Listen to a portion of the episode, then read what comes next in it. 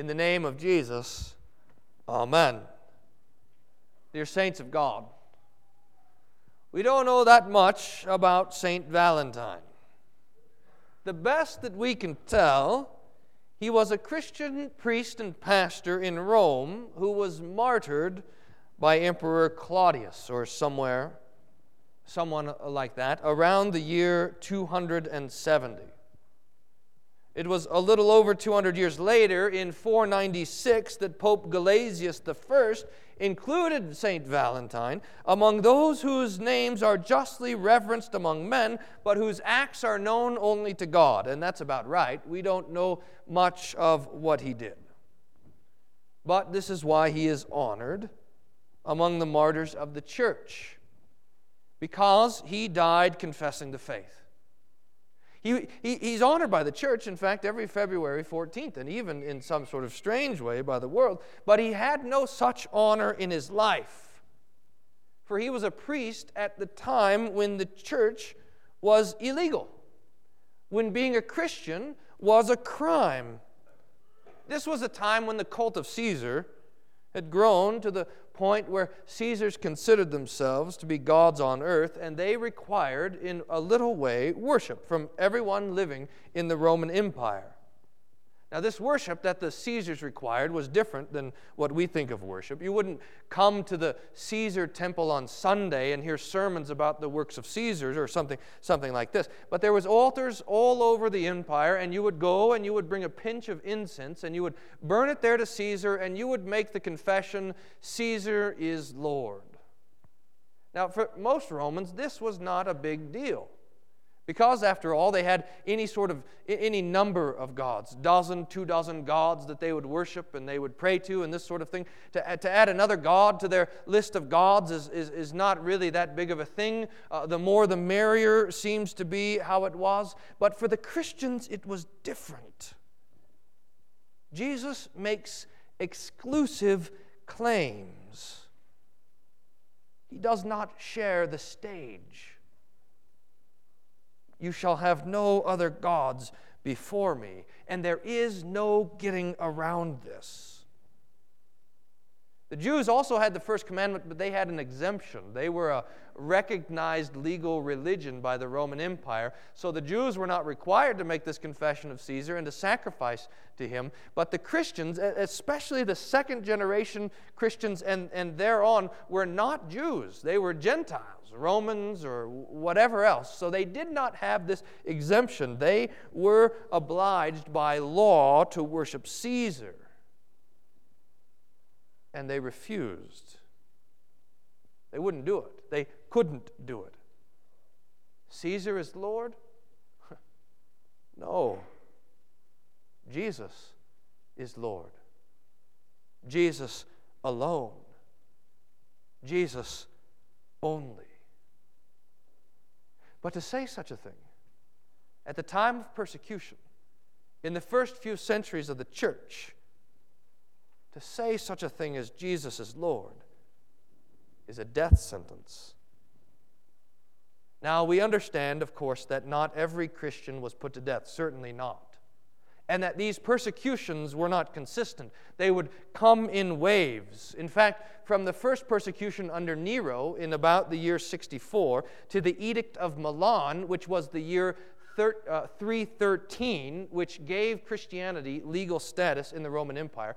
In, in this time period, there were about 10 major persecutions. Something bad would happen, and the, and the Caesars would blame it on the Christians and start a little persecution here or there. Or, or the, the Caesars would like to make a point and emphasize their cult and the, and the oblation that the people owed to them, and so he would find a few people who refused, and he would call out the lions or the axes or the stake for burning, and the Christians would be martyred. And what this means is that in the first few centuries of the church, there is real and actual danger to your life for claiming to be a Christian. It was to stand up and confess Jesus and refuse to confess Caesar. It was a capital crime. When you took it upon your lips to say, Jesus is Lord, you are forfeiting your life to Jesus who was crucified and raised. You are giving to Caesar all that he desires, all that he wants, even your blood. This is what's behind St. Paul's letter when he writes to the Corinthians, chapter 12, not quite yet chapter 13. When Paul writes this, Therefore, I want you to understand that no one speaking in the Spirit of God can ever say Jesus is accursed. And no one can say Jesus is Lord but by the Holy Spirit. So the Holy Spirit would put into the mouths of the Christians this bold confession that might be their death but this confession was also their life. We can assume then that something like this happened to St. Valentine about 1700 years ago. He was called to make a confession of Caesar and instead confessed Christ, and he was rewarded with death. Indeed, this was seen as a reward. For these early Christians, there was no more blessed death than the death of a martyr. Tertullian, the early church father, says that the blood of the martyrs is the seed of the church. And this is true enough. So we have, we Christians have in our history, in our family lineage as a church, we have St. Valentine and we have all of the other faithful martyr band to thank for their confession of faith, for their refusal to compromise, for their willingness to suffer all, even death, rather than forsake the Lord Jesus, who did not forsake them. But what does all this have to do with Valentine's Day? Nothing. Maybe we can make some very, very loose connections. The, the, this day, uh, February 14th, is probably the day, sometime lost in the history, uh, in the clouds of history, is probably the day that St. Valentine's bones were moved from one place to another. It would be called the translation of the saints. And, and that's mostly how we get their days. And it could be some sort of ancient history a tradition in Italy that on February 14th, the birds picked their mates for the year. And so this day is somehow connected to love. There's even a more obscure legend that says that St. Valentine, when he was in prison waiting to go off to his martyrdom, wrote a note to the daughter of, the, of his prison uh, guard on an oddly shaped piece of paper and that this is the origin of Valentine's Day cards. But really, these two things have nothing much at all to do with one another. The red of the blood of St. Valentine and the pink of the decorations at Walgreens are really an essentially different hue. And I think that when we turn to the epistle lesson for today, Uh, 1 Corinthians chapter 13, this chapter on love, that we see this difference of hue as well. For this text, 1 Corinthians 13, is, is a text that's often read at weddings. In fact, many of us had the text read at our own wedding, I'm sure. And like Valentine's Day, the love is assumed to be the love of marriage, the love between husband and wife. And while it's true that husband and wife, as God gives them completely to one another, that husband and wife are to love one another and serve one another and consider the needs of the other before themselves, this text, 1 Corinthians 13, is not about that. Now, make no mistake, the love in marriage is good. It's very good, is what God says after He created Eve and gave her to Adam. And we should rejoice and we should thank God for it. But it's not what the Holy Spirit is teaching us about in 1 Corinthians 13. The love that Paul is talking about in this chapter is a love that defines the church it is a love that marks what it means to be a Christian. it is the love that Jesus is talking about when, on Maundy, Thursday, he says, By this all people will know that you are my disciples, that you have love for one another. John 13, 35. Christians love. It's what they do, it's what we do. It's how our faith in Christ is seen by each other and by the world. If you want to know what God wants you to do day in and day out, how He wants you to live, what His will for your life is, you have it in this one word love. Love God and love your neighbor. These are the greatest commandments. Paul writes this in Romans 13 Owe no one anything except to love each other, for the one who loves another has fulfilled the law for all the commandments. You shall not commit adultery, you shall not murder, you shall not steal, you shall not covet, and any other commandment are summed up in this word you shall love your neighbor as yourself. Love does no wrong to the neighbor, therefore, love is the fulfilling of the law. So while the Christians in Corinth were wrangling with each other about spiritual gifts, about who spoke in tongues more than, all the, uh, more than the other person, and, and all of this other stuff, Paul cuts through it all and says that there are three gifts that the Holy Spirit gives that matter most in the church. Three gifts that will persevere. Three gifts that will be for the church of all time faith, hope, and love. And the greatest of these is love. If I speak in the tongue of men and angels, but have not love, I am a noisy gong or a clanging cymbal. If I have prophetic powers and understand all mysteries and all knowledge, and if I have all faith so as to remove mountains, but have not love, I am nothing. If I give away all that I have, if I deliver up my body to be burned, but I don't have love, I gain nothing. For love is patient and kind.